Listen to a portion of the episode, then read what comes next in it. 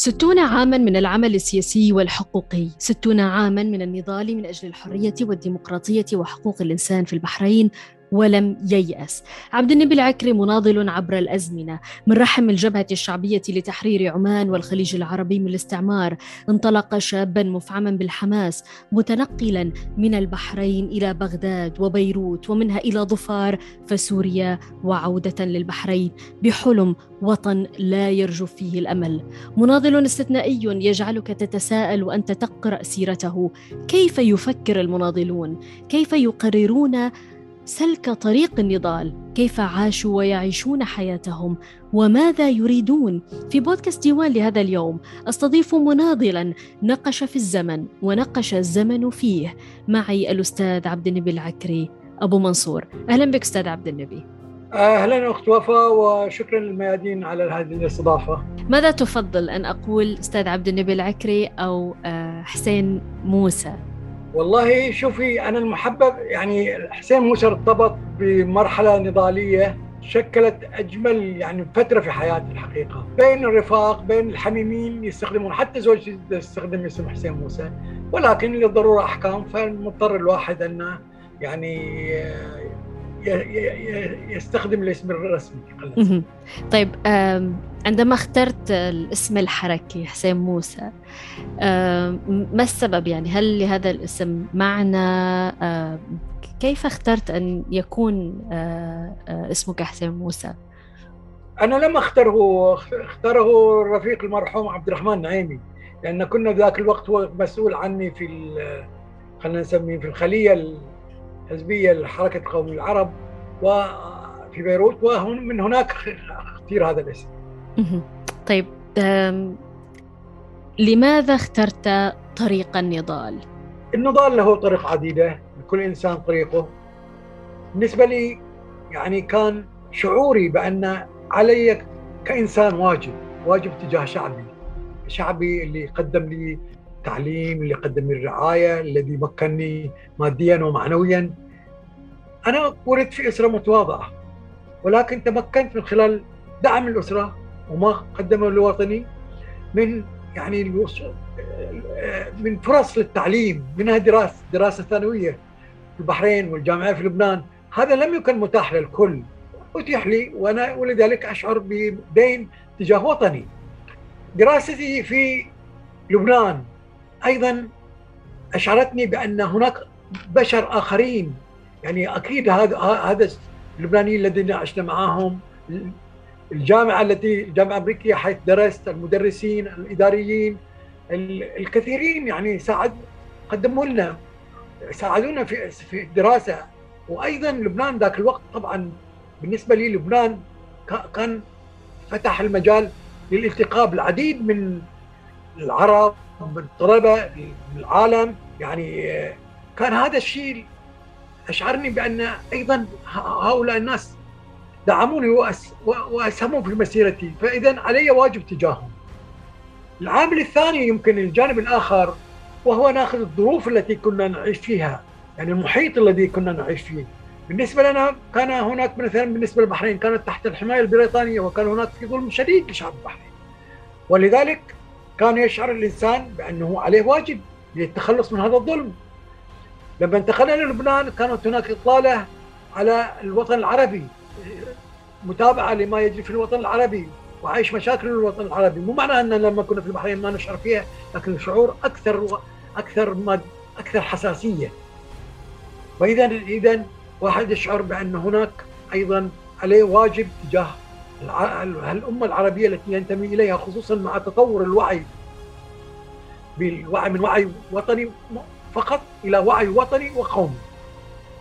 أيضا القضايا الإنسانية من خلال الدراسة الجامعية من خلال المحاضرات من خلال الندوات من خلال اللقاءات مع طلاب من مختلف مع مدرسين أيضا اشعرتنا بقضايا العالم وخصوصا إن لبنان كان منفتح على العالم بشكل كبير جدا بحيث ممكن تتابع قضايا العالم أيضا وتطل عليها بشكل قوي. هذا هو يعني الدوافع خلينا نسميها بعض الدوافع ما الذي شكل وعيك السياسي والحقوقي؟ ما هي أهم المراحل التي شكلت هذا الوعي؟ طبعا الوعي لا الوعي هو عملية متواصلة يعني لا تتوقف ولا يمكن قصرها في مراحل ولكن على سبيل يعني خلينا نسميها العملية أقول انه هناك في تطورها مع العمر مع. واكتساب المعارف واكتساب الخبرات. فالمرحلة الأولى هي كسب بعض الأفكار من خلال الاجتماعات التي كان الوالد المرحوم حج حسن يأخذني إلى لقاءات الهيئة الاتحاد الوطني ومكان يدور فيها من خطب ونقاشات إلى آخر ذلك. هذه مرحلة أولية. المرحلة الثانية وهي كانت متمامه يعني متزامنه مع المرحلة الابتدائية. المرحلة الثانية مرحلة الثانوية العامة. والتي خروج من خلينا نسميها الإطار أو المحيط المحدود القرية ومدرسة الخميس إلى المنا إلى الثانوية التي هي تشكل يعني مختز... تختزل البحرين. وأيضا أكيد هي مرحلة متطورة من حيث وجود العمل السياسي من حيث التعليم من خلال الاحتكاك مع ناس عندهم العديد من الأفكار من حيث الاطلاع على العالم. خطاب الصباح يعني كان إلقاء مواد أدبية الصباح. اذا الثانوية شكل هي مرحلة أخرى مرحلة أكثر اتساعا أكثر انفتاحا خلينا نسميها. المرحلة الثالثة التي هي مرحلة الجامعة يعني انتقال الجامعة لبيروت وهنا طبعا أنت تنفتح على ليس فقط على لبنان وانما على العالم على ما يجري انفتاح على ما يجري فيه من تيارات سياسية من قيم من أفكار. هذا كان مرتبط أيضا مع حرية حريات السائدة في لبنان من حيث الصحف من حيث الكتب من خلال اللقاءات الاجتماعات. اذا في هذه المرحلة أيضا اتيح لي أو كان خياري بالانضمام للعمل السياسي لحركة القوم العرب من قبل رفيقي والمرحوم عبد الرحمن النعيمي. وهذه المرحلة التي هي أيضا مرحلة العمل التطوعي يعني إلى جانب التعرف إلى العمل السياسي أو الوعي السياسي الوعي النقابي. العمل في في رابطة طلبه البحرين الروابط الخليجية الروابط العربية لإطلالة على أيضا العمل الطلابي البحريني في بعض الدول الأخرى، اذا هذا يفتح أفاق أو وعي بأهمية العمل التطوعي. الآن هذا وعي نظري إلى جانب خبرات عملية محدودة أسميها محدودة في العمل السياسي لكن التجربة اختبار الأفكار واختبار الوعي وتطوير الوعي بما له علاقة بالواقع بالنضال اليومي بالعمل الجماهيري الرجوع تخرج من الجامعة الرجوع إلى البحرين والاستمرار في العمل السياسي ولكن أيضا مترافق العمل السياسي ذاك الوقت. سري طبعا لكنه مترافق مع العمل المجتمعي خدمة المجتمع بدءا من القرية إلى المجتمع الأكبر. هذا هي مرحله التي اختبار أنا أسميها اختبار الأفكار في في واقع العمل. آه، وطبعا أضافت تعديلات وأضافت خبرة وأضافت أفكار. نأتي المرحلة الأخرى التي ذكرناها التي يمكن هي جزء منها ظفار اختبار أفكار أيضا في واقع صعب وفي وقت الحرب وأيضا العيش في المنفى لثلاثة عقود. هذا العيش في المنفى لم يكن بمعزل عن ما يجري في البحرين. أكيد فتح آفاق لي لافكار جديدة أفكار من خلال الاحتكاك وخصوصا بأن إلى جانب العمل السياسي الاطلاع على الجانب الحقوقي التوجه للعمل الحقوقي وفتح لي آفاق جديدة في أفكار جديدة بأن هناك الإنسان قيمته ليس فقط في قيمة السياسية ولكن أيضا حقوق السياسي حقوق الجانب الحقوقي الجانب حقوق الإنسان إلى جانب طبعا أفكار أخرى. وهنا آه، أتيح المجال للقاء لتطوير وعي من خلال احتكاك بقوى سياسية ليس فقط عربية بل عالمية أفكار إنسانية. هذا أيضا مرحلة جديدة في تطور الوعي. الآن آتي إلى المرحلة الأخيرة واللي هي مرحلة الرجوع إلى البحرين. وهنا كان تجربة الأكثر خلينا نقول غزارة وأكثر آه، خلينا نقول على أرض الواقع. هناك عمل لأول مرة يمكن يكون في البحرين العمل السياسي والعمل الحقوقي وحريات نسبيا آه، معقولة خلينا نقول والبحرين كانت عبارة عن ورشة.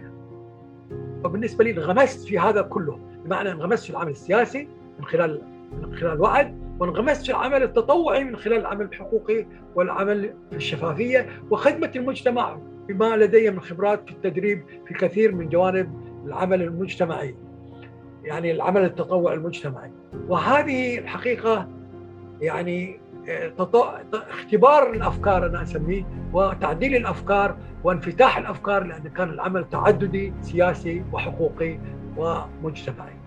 ماذا تعني لك ظفار؟ ظفار هي مثل الحلم الجميل يعني طبعا أنا ذهبت إلى ظفار كمرشد زراعي أو اسميه كخبير زراعي ودافعي كان يعني إن هذا الشعب يقدم تضحيات هائلة ويعاني نيابة عن باقي أخوانه في الخليج في مواجهة الاستعمار البريطاني طبعا كانت هناك في طلب ليس لي وحدي بل طلب الكوادر تسهم في دعم صمود هذا الشعب والمساهمة في التجربة من جوانب المدنية بمعنى آه، في التطبيب في التعليم في الإعلام في الزراعة. وكانت تجربة يعني خلينا نقول غنية وأعتز فيها. يعني على الأقل شعرت اولا هؤلاء الناس يعتبروك واحد منهم ثم أنك تحاول أن تسهم في صمود شعب يصنع تجربة جديدة. والحقيقة بأنه ظفار جميلة وأهلها يعني احتضنونا كما حاولنا أن نقدم حاولت أن نقدم لهم كل شيء. ولذلك بقيت هذه العلاقة الحميمية مع العمانيين اصدقاء العمانيين. حتى أولئك الذين اختلف معهم أو اختلفوا معي لكنهم شعروا بأن أنا ذهبت يعني بإخلاص وليس من أجل اي أي شيء ذاتي. كما أنهم قدروا هذا الشيء أنا أقدر أيضا احتضانهم إلي وهذه العلاقة مستمرة لليوم علاقة حب مع العمانيين وحنين إلى ظفار. ما أصعب موقف مر عليك يعني عمر من النضال 30 عاما في المنفى ما هو أصعب موقف مر عليك؟ يعني أصعب المواقف طبعا مريت بمواقف عديدة صعبة سواء في المنفى سواء في خطورة الحرب أو يعني المخاطر التي يتعرض لها الإنسان وهو لا يتمتع بأي حماية تحميه. ولكن هذا كله المخاطر الذاتية لا لا تشكل شيء أمام فقدان اللي هي وفاة الوالدة الله يرحمها مكيه المطر في 19 آه، أكتوبر 1977 عندما وصل الخبر يعني يعني حزنت حزنا شديدا وانتحيت جانبا وبدأت أبكي يعني بمرارة. لأن في الأخير أنا يعني هي لها عتب لعدم وجودي وجودي معها وكانت تفتقدني كثيرا حتى أنها سافرت والتقت في بعض المرات وكانت تلح دائما على أن أكون إلى جانبها أن أكون ولكن طبعا هي مقدرة الظروف التي أجبرتني للخارج. ولكن هذا الفقدان وعدم كوني إلى جانبها في محنتها خصوصا أنها توفيت في حادث مؤلم وأيضا عدم تمكن أيضا أخي المرحوم جواد من أن يشارك. هذا كله ضاعف من الفقدان وضاعف من المرارة وتبكيت النفس. ستون عاما من النضال لو يعود بك الزمن هل تأخذ نفس الطريق؟ طبعا لا نستطيع أن نعيد الزمن. ما لا نستطيع ولا نستطيع أن أقول لنبدأ لنرجع إلى الماضي ونبدأ من جديد. لا علينا أن أن يعني نراجع هذه التجربة. أنا في اعتقادي أكيد يعني ما قمت فيه خلال 60 عام بأخطائها ب بالاشياء الصحيحة بالأشياء الخاطئة. وأنا هنا أود أيضا أعتذر إذا كنت أسأت إلى البعض بغير قصد طبعا. ولكن أريد أن أقول لو عاد الزمن لا كنت أستفيد من الأخطاء. وأستفيد ليس فقط أنا بل قليل كثير من الحركات السياسية والحقوقية وشعوبنا كلها بحاجة إلى المراجعة، لقد ارتكبنا أخطاء عديدة. كان ممكن أن يكون نضالنا نضال هذا النضال الشخصي نضال الشعب البحرين نضال الأمة العربية أن يكون أكثر إنتاجية أقل أقل خسائر وأن نحقق الكثير. وهذا يتطلب أن تكون أن أي واحد يتصدى إلى أي عمل أن يكون مدرك فاهم هذا العمل. عند الخبرة العلمية لمعالجته، يريد أن يعمل في العمل السياسي، العمل السياسي أيضا علم يعني يحتاج إلى علم إلى معرفة إلى تحالفات إلى وضع برامج أو وضع أهداف تتوافق مع الممكن. عدم القفز على الواقع عدم طرح مهام مستحيلة عدم إهمال عدم الذاتية الحاجة إلى تحالفات. هذه كلها نريد يعني لو عاد الزمن لا حاولت أن أتجنب مثلي ومثل آخرين نتجنب هذه الأخطاء وأن يكون عملنا أكثر إنتاجية وأكثر مردودية وأقل خسائر. ماذا تريد كمناضل بعد ستين عاما من النضال؟ كيف تريد أن ترى البحرين اولا والخليج ثانيا؟ ما اريده ان انه طرحنا في مراحل سابقة. أيوة، كان الصراع عنيف جدا في الخليج خلينا نسميه على بدرجات. وكان هذا ينفي ذاك. هناك في قناعة الآن واسعة بضرورة المصالحه بضرورة الإصلاحات إصلاحات عميقة. انتقال بأوضاعنا بمجتمعاتنا بدولنا بأنظمتنا السياسية من هذا الوضع ال...